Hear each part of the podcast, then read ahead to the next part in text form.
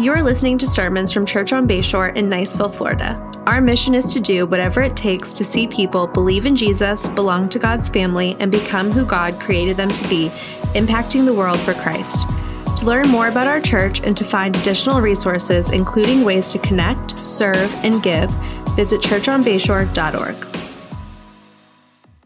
I just want to say to those who are visiting with us or maybe watching online for the first time that we're so grateful that you are with us and that we would love to connect with you.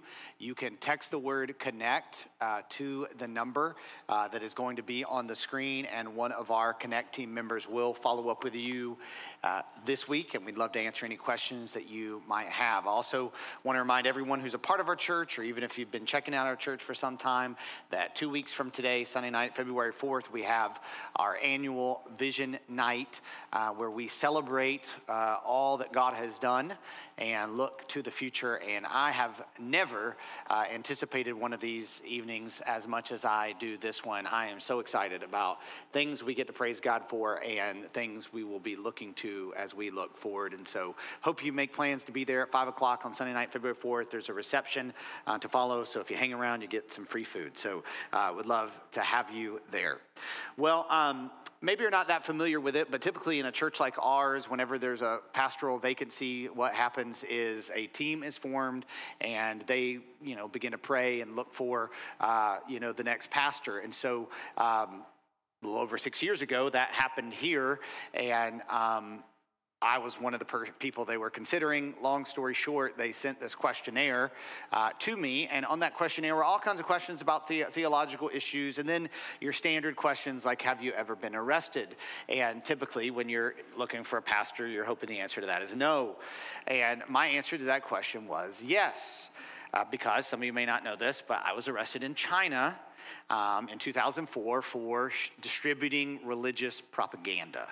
And so, uh, you know, obviously that strikes up a good conversation typically. So, what happened in the summer of 2004 is um, I had been working uh, for a mortgage company and going to school part time and felt a call to ministry. And so, I was planning to move to the Panhandle to a small Bible college, Baptist University of Florida now, in the fall of 2004. And I realized, hey, I'd like to take advantage of the summer in between. And so, I signed up uh, to go on a mission trip to China and to Southwest China and to remote parts where there's little access to the gospel uh, and hopes to advance the gospel and distribute religious material uh, in certain places in their language. They didn't have the full Bible and the dialect. So we did this hiking thing. The first day went awesome. We hiked through uh, these beautiful places. Uh, weren't really able to strike up too many conversations, uh, but camped the next day. Uh, we're hiking. Uh, we're setting up, you know, distributing religious stuff. Actually had a good conversation with somebody, and then we're setting up camp for the night. And here comes a mob of 40 to 50 people, and in there are police, and they loaded us up, um, put three of us in one uh, SUV with two uh, officers, put the other guy by himself uh, with four people, drove us into the city. Uh, and put us in this customs holding uh, jail and told us they were going to interrogate us the next day. And, you know, um, I was pretty frustrated because uh, we, you know, I, I spent money uh, gave up this time. Uh, I had a girlfriend at the time who I ended up marrying, uh, and I didn't get to see her for this time. And uh, there were other things I could have done, and you know, it was just kind of a frustrating experience. And I've come to realize that the frustration of many of us is due to the ideology that following Jesus means that everything will go smooth. But in fact, not only are we exempt from, not exempt from trials, when we attempt great things for God, but often our attempt of great things for God brings adversity. In his letter to the Philippians, Paul addresses the adversity that he faces, and he helps us understand the effects of his trial.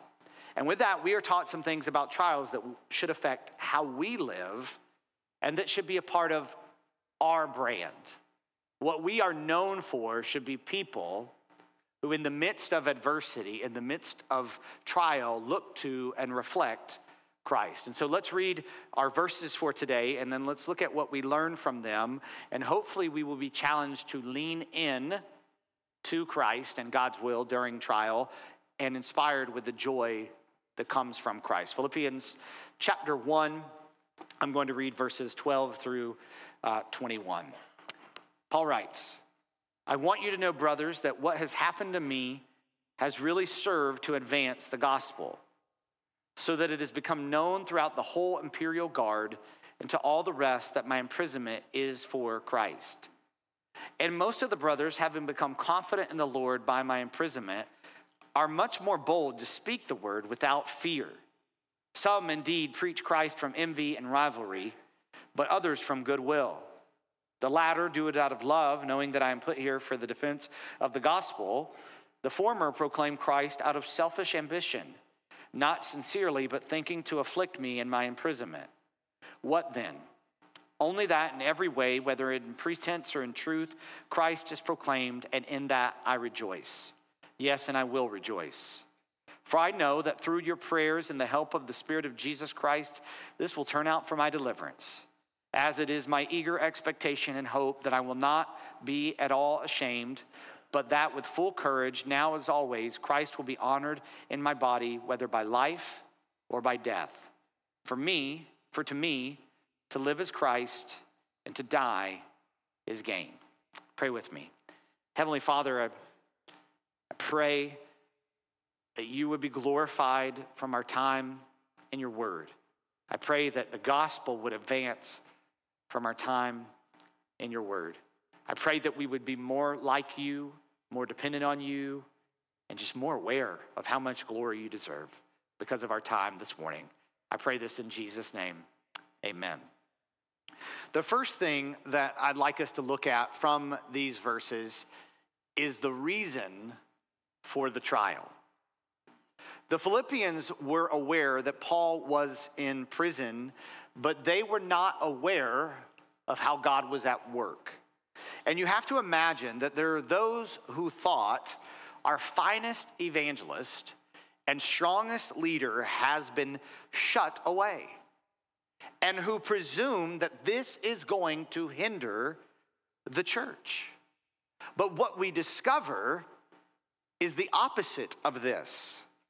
When Paul talks about what has happened to him, it is unclear whether he is referring to all that has happened to him or just what is happening to him in Rome. He could be writing about the fact that he has been in prison for two years, that he was shipwrecked, that he was involved in a riot or maybe he was just talking about his imprisonment and how he was being treated in Rome. He has enough material for a whole country music album with all the complaints that he can make. But what is clear is that what he is referring to served to advance the gospel. Right there in verse 12, he says, What has happened to me has really served to advance the gospel. Epaphroditus who was delivering this letter, would give details to the Philippians on how Paul was doing. Paul is not writing about the details, he's giving a divine perspective, not a detailed perspective. Now, let me say two things about this.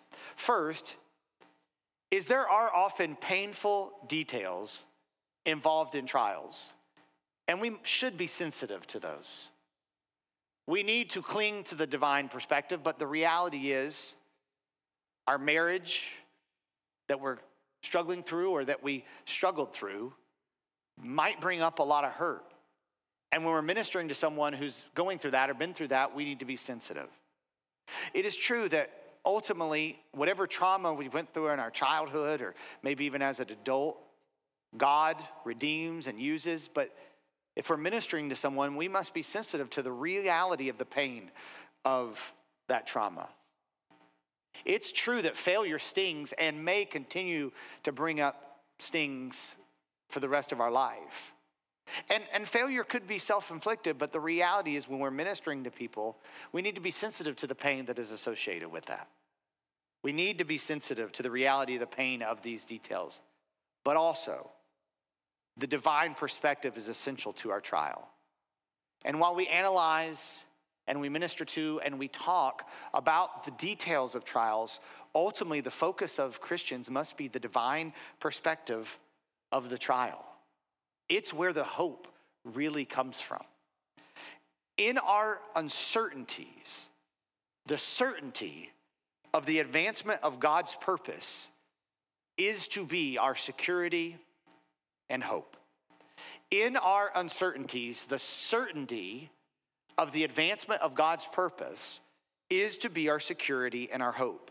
You and I need to recognize this. We need a theology, an understanding of God that embraces this.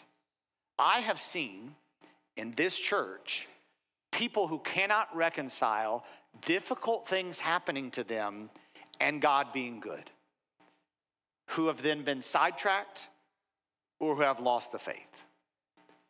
You and I are not the center of the universe. My five year old thinks he's the center of the universe. It is Stevie's world, and we are all just characters in that world. We play supporting roles. We work on that for kids. But I know some adults who still think this and act like this. Our temporal happiness is not the purpose of creation. Our definition of happiness isn't the purpose of the Creator. God has not promised us an earthly life empty of suffering. But God Himself has emptied Himself and suffered for the purpose of eternal life that is empty of any suffering.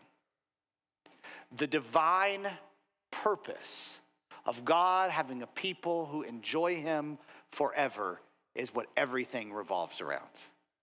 The advancement of the gospel in this life on earth is what this life is about. That's the reason.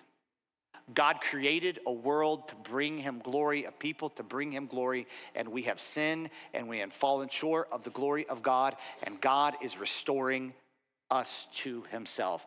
That's the purpose.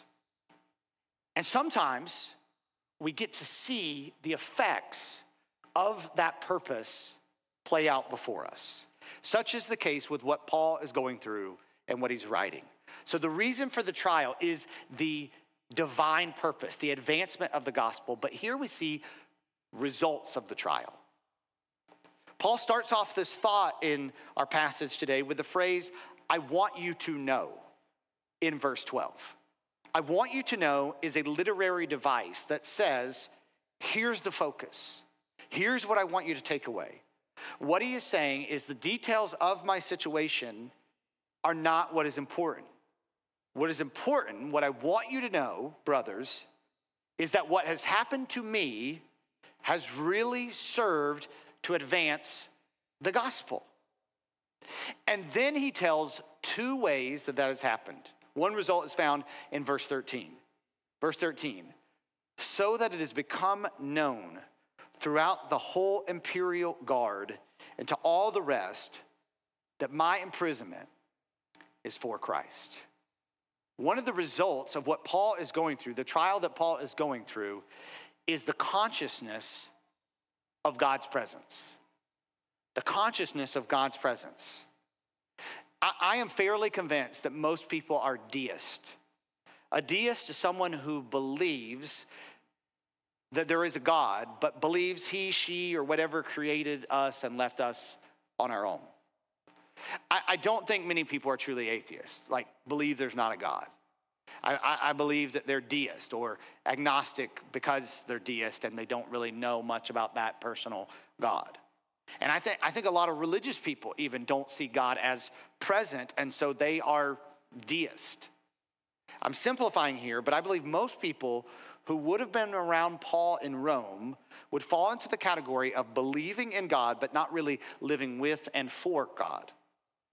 God changed that through Paul's imprisonment.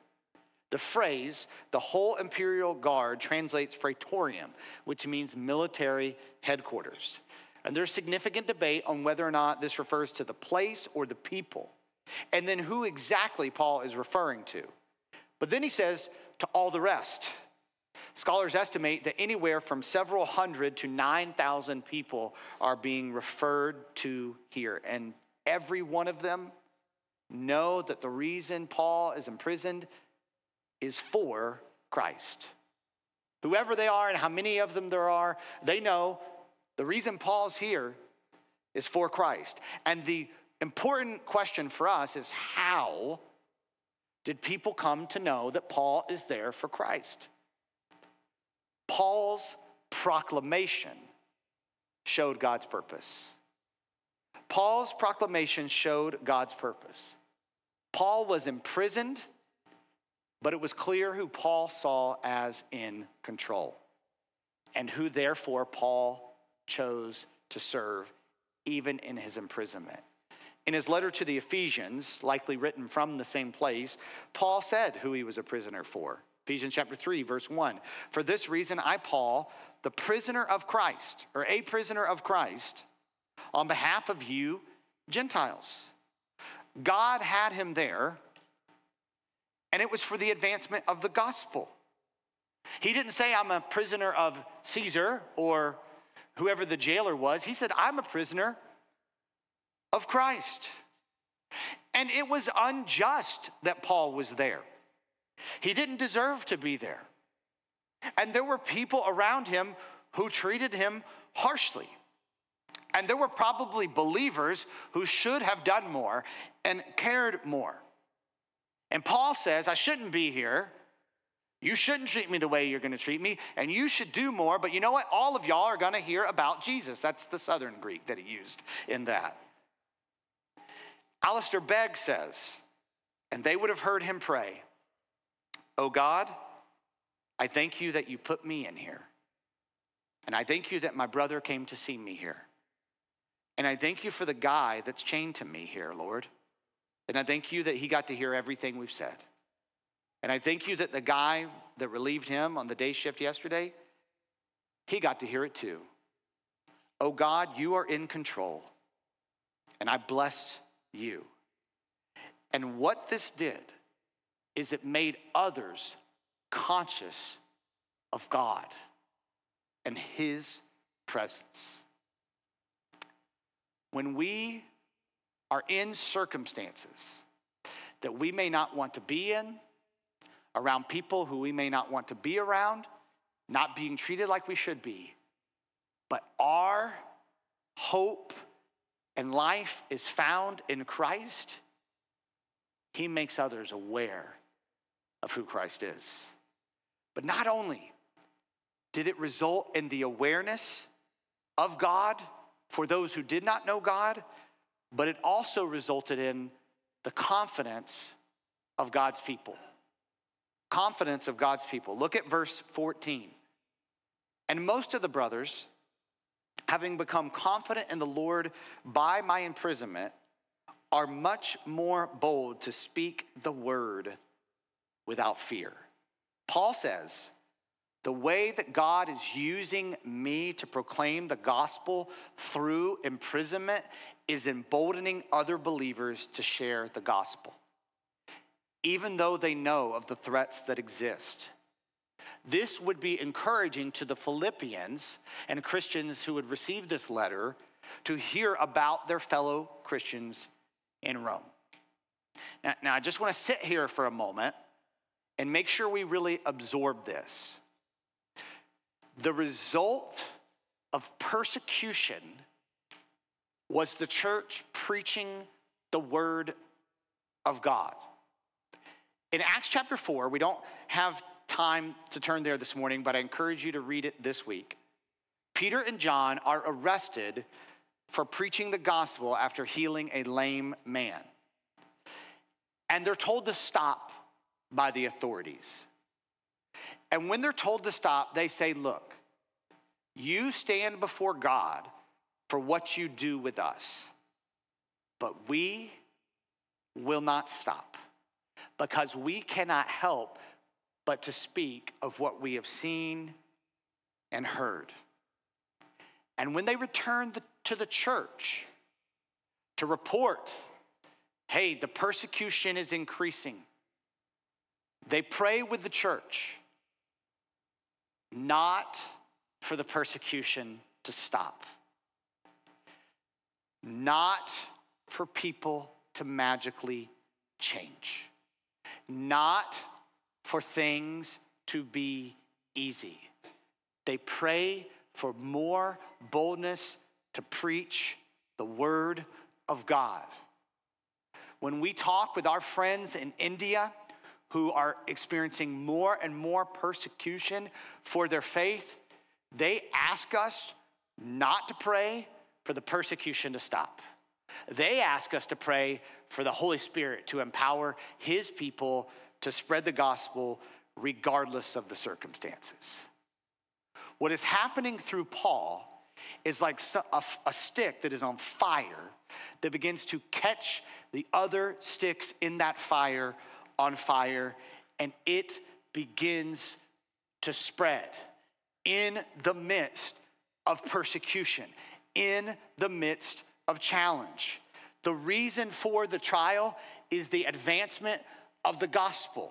And through the perseverance of Paul and the proclamation of the gospel of Paul, people are now being encouraged to share the gospel, gospel more boldly. Look, it's election year. I pray that we would have godly officials and godly leaders, but listen, the advancement of the gospel of Jesus Christ does not depend on who is president of the United States of America. The advancement of the gospel of Jesus Christ depends on the power of the Holy Spirit in his people. And Jesus said he will build his church. And when we face trial, that is when God's people should depend on the Holy Spirit to empower us more. This should be how we live our lives. And so, what we have here, thank you, I appreciate that. What we have here is God at work in his people and the joy of his people increasing in the midst of persecution, in the midst of trial. But if you notice, we see the reaction to that joy. Paul gets pretty real with us here in verse 15. He says, Some indeed preach Christ from envy and rivalry, but others from goodwill. He says some preach Christ from envy and rivalry. So, to be sure that you understand, Paul, speaking to how some have grown in boldness of preaching the word, is saying there are some who are preaching Christ whose motives are not good. They're doing this from a place of envy and rivalry. The best way that I could translate that for you, it, well, is envy and rivalry because that's what all the scholars who are smarter than me did. But to explain it to you is to say that people are jealous and competitive with Paul and the other gospel preachers. So their reaction to the joy that is resulting in the church of God is envy and rivalry that is rooted in selfish ambition. He goes on to say in verse 17, the former proclaim Christ out of selfish ambition, not sincerely, but thinking to afflict me in my imprisonment. So I think, given the structure of Paul's writing, here's what he's saying. I think we have a diagram that shows this. So there's selfish ambition in the heart of these people who are preaching Christ. That selfish ambition sees the success of Paul's ministry and because they have selfish ambition in their heart, they're envious and competitive with Paul. But then they preach Christ. George Guthrie says this describes a conniving ladder climber. Paul says in verse 17 that they're doing it not sincerely, that their motives are not pure. And their religion is a means to the selfish ambition that they have in their heart. It's interesting what he says in verse 17. They're doing it thinking to afflict me in my imprisonment. So, to use modern language, Paul was trending. And what was happening, and I know this sounds wild, is they were saying, well, we'll, we'll become bolder about the gospel because I think that'll make it harder for Paul. And then we'll eventually, you know, we'll, people will begin to listen to us. And you might think that's crazy, but listen jealousy and self centeredness, the desire for position, the desire for influence, rear their ugly heads when the gospel is being preached. Don't you think for a moment that that doesn't happen? Where people do the right things and preach the right sermons and sing the right songs, but God, who knows our hearts, recognizes that our motives are all wrong. When you see somebody on social media who seems to have a life that's better than yours, and you begin to be motivated to say, I got to make sure people know my life is good, or this aspect of my life is good. When you see people who are serving and you serve because you can't let them serve and you not serve, or you see people who aren't serving and you think, well, if I serve the church, at least I'm not like them. Or you move into a leadership role, and by leading, you begin to feel good about yourself because you get the credit for some of the things that are happening. I remember being at a pastor's conference or church conference, can't remember, and a pastor saying, How many of you want revival in your town? And, you know, everybody raises their hand, of course. And then the pastor said, What if God did it through another church than yours? Our desire should not be our own selfish ambition. It should be the gospel of Jesus Christ. And we do see that, of course. Goodwill rooted in the gospel, Paul says. Goodwill rooted in the gospel. Yes, there's the reaction of joy that's envy and rivalry that comes from selfish ambition, but there's also goodwill that comes from the gospel. In verse 15, he says, Others from goodwill. Almost all translations use that phrase. You could also say, from delighting in what is right. And then Paul says in the next verse, the latter do it out of love. And that's that word agape, that unconditional sacrificial love. And so, just like we saw those who are preaching Christ from selfish ambition and then envy and rivalry, we also have those who are rooted in the gospel. I think we have a diagram that just shows that and what it should be, right? We're rooted in the gospel. And because we're rooted in the gospel, the fact that for me to live as Christ, to die as gain. It's not about me anymore because of who Jesus is and what he's done. My love for him and my love for others begins to grow, and I preach Christ because I want them to know Jesus Christ. Paul says, and, and it creates a partnership. In verse 17, knowing that I'm put here for the defense of the gospel. Paul says they see me as their partner. They want, they see what God is doing in me. So, so to summarize here, this point, the Lord is interested not only in what we're doing, but also in why we're doing it. If I want to go and serve God overseas to show the world how fantastic of a missionary I am, I should stay home. If I want to teach the Bible in order that people might understand what a wonderful ability I have, I should just make YouTube videos about politics or sports or whatever. If I want to lead because I want to be respected as a leader, I should just play Sims or Minecraft or whatever create your own world thing is good now. We have to check our motives here and make sure we're doing it not out of selfish ambition. In the, in the summer of 2005, uh, I was chosen to intern at a pretty large church down in South Florida. Uh, they had several interns. I was the only one picked from our college, and um, I felt pretty good about that.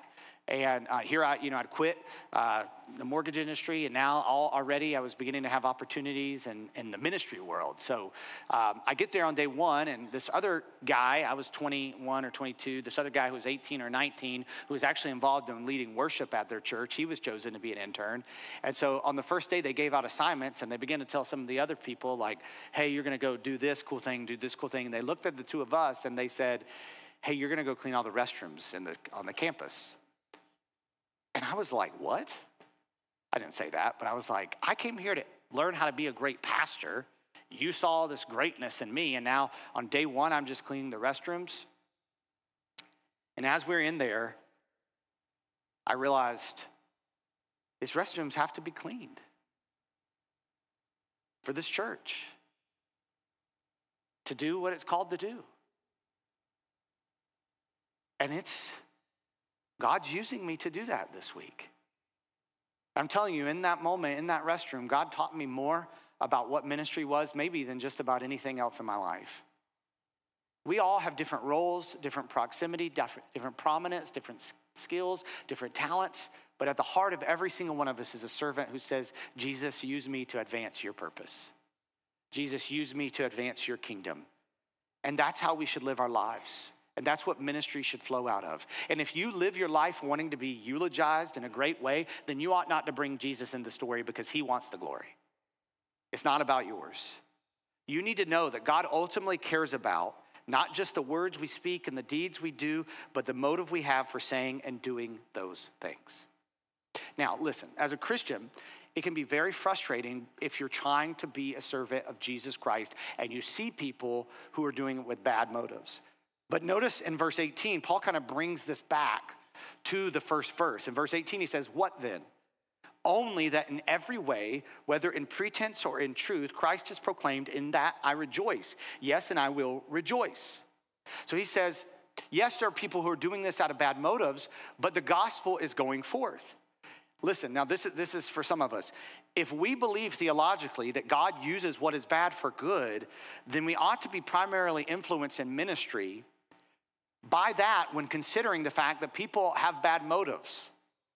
Now, Paul isn't talking about a false gospel and being okay with a false gospel here. He clearly addresses that in Galatians. But Paul is saying people are preaching the right thing with the wrong motives, and God is using it.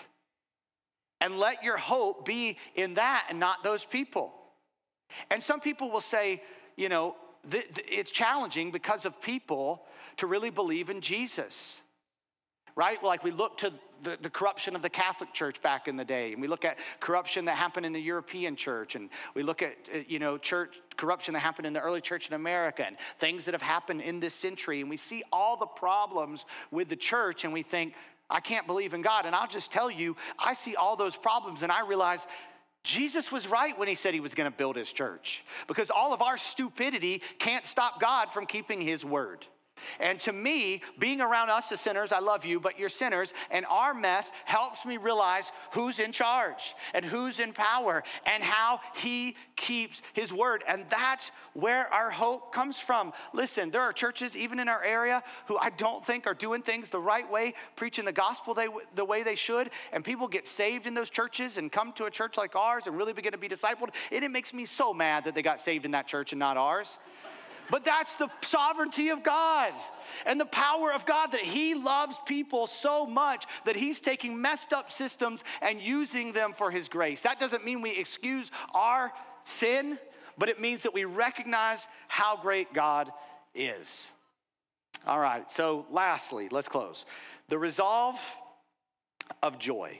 Verse 19, Paul says, For I know that through your prayers, and the help of the Spirit of Jesus Christ, this will turn out for my deliverance. Now, when he says this will turn out for my deliverance, it's almost a word for word translation of the Septuagint, the Greek translation of Job chapter 13, verse 16. So, Paul looks at a situation through the lens of Scripture. Can I just say, look at your situation through the lens of Scripture? Do not look at Scripture through the lens of your situation. And to do that, you have to know Scripture and you have to read Scripture through the lens of the divine purpose. And what Job said in his trial in Job chapter 13, verse 13 through 16 was this Let me have silence, and I will speak, and let come on me what may. Why should I take my flesh in my teeth and put my life in my hand? Though he slay me, I will hope in him. Yet I will argue my ways to his face. This will be my salvation, that the godless shall not come before him. What Job is saying here, and if you've read the story of Job, it's such a gift to us to see the adversity that God allows Job to go through. And Job is saying here, hey, I'm going to talk to you, God. And even though and he, his words are that you're slaying me, that's what it feels like at least. I'll put my hope in you. And you're going to save me through this God. And, you know, that's the reality that God certainly allows, maybe causes affliction in our life and he saves us out of it. He shows who he is out of it. And that might be hard for us to embrace unless we recognize that the divine purpose is the advancement of the gospel. The divine purpose is that eternal life matters more than temporal life. And once we really agree to that, that heaven is worth adversity, then we can reconcile this. Someone, I, I don't know the context, I'm trying to remember, but came to me about uh, maybe we, our youth group sang the song. I don't know. There's a song that quotes this, this by Shane and Shane, Though You Slay Me. And they were saying, I don't like seeing that song. And I was like, it's scripture. It's scripture. And I know that it's hard for us. And I think a big part of why it's hard for us is because we, as Westerners, tend to think that life is always about if I do this, then I advance to this next step and whatever it may be. But I want you to look at how Paul closes this in verse 20. He says, As it is my eager expectation and hope that I will not be at all ashamed, but that with full courage, now as always, Christ will be honored in my body, whether by life or by death. He says, God's saving me, and He's going to be honored through me, whether I die here or I live here. Our missionaries, when they go overseas to places where there's not freedom of religion, they're not guaranteed life. But they want to be honored by Christ and life or death. Our brothers and sisters across the world who are being persecuted for their faith, who daily people are being slaughtered. I know we forget about it because the NFL playoffs are on, but who are daily being slaughtered.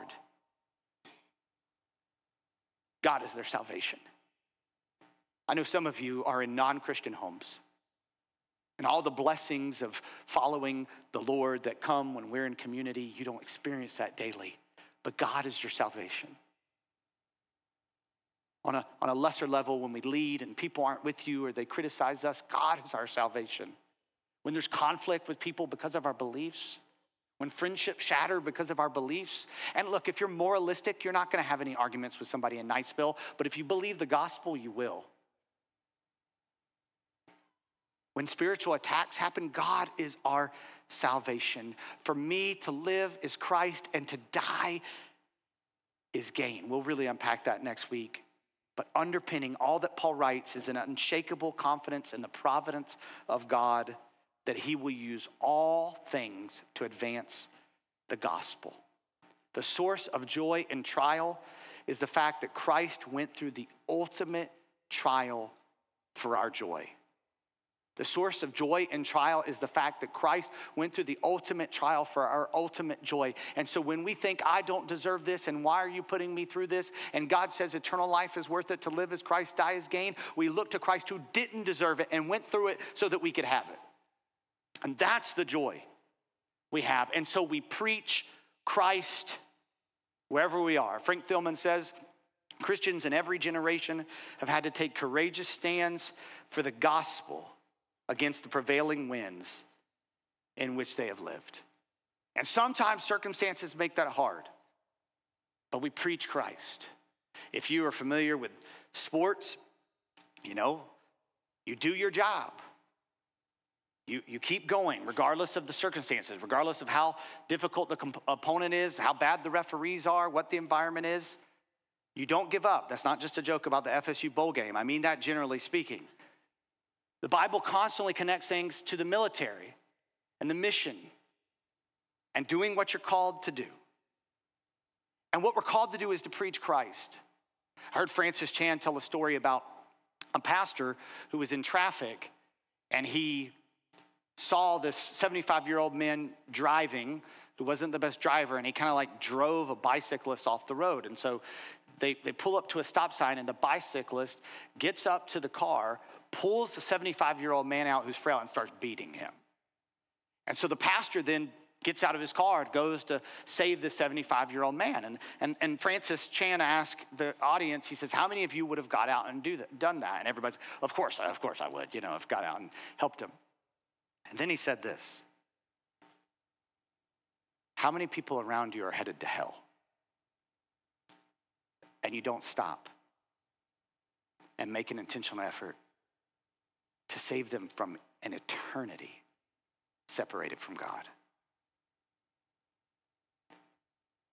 preach Christ. That's why we're here. Look to Christ. We got to make sure our heart isn't full of selfish ambition. There are ministry fallouts over and over. I mean, you could read the statistics. So many people are dropping out of pastoral ministry, partly because of our culture, partly because of the internet and all the criticism and all those things. But, and I, I'm not discrediting all that. But the end of the day, like, I think part of it is that a lot of us got into ministry not just because of the gospel. Because if we deserve nothing, then even in trial, to live as Christ. And we keep on. And so I would just encourage you evaluate your motives as to why you're doing what you're doing. And maybe the reason you're constantly frustrated with people is because Jesus isn't enough motivation for you. And then cling to Christ in the trial. When I was arrested in China, I, I got out, by the way, in case you didn't know that. Um, that morning, as the four of us are preparing for the interrogation, they called us in one by, they would call us in one by one, talking about what we're going to say, make sure our stories were together. I said, guys, and I was just reading in Genesis, I said, guys, and when Abram lied, it really didn't. I mean, God used it, but it didn't didn't go well. And I, I just think we got to tell, like, we came to China to tell people about Jesus. I think we need to tell them that. I think we may never know why he had us here, but that's why he had us here. And then the guy who had been put in the car by himself said, Yeah. So yesterday, when we were driving, it was a long drive from the village to the, to the city. He was in this car with four Chinese people, three of them police officers, one who spoke English.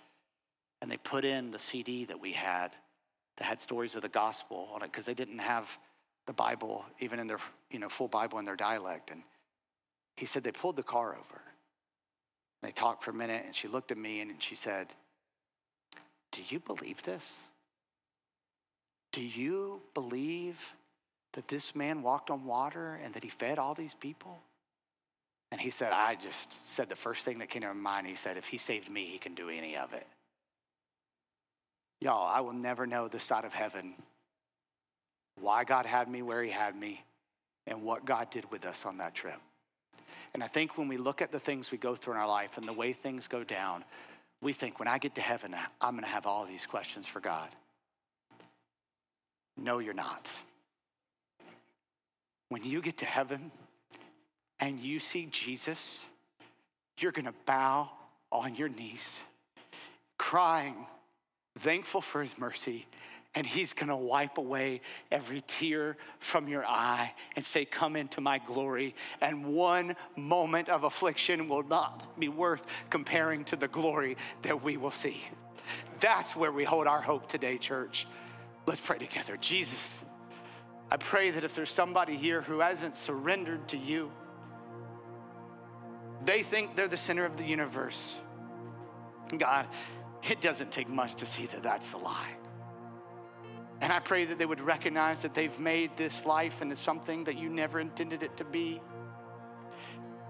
And yet they would know the truth that you sent Jesus because we can't earn righteousness. We can't pull ourselves up by our bootstrap and work hard to resolve, but we need your help for righteousness, and you gave it to us in the mercy of Christ, through the blood of Christ. And I pray that they would surrender to you today. And I pray that your people your people would look to you, be motivated by you and what you've done for us in all things. And for those of my brothers and sisters who are going through it right now, may they cling to you. In Jesus' name I pray.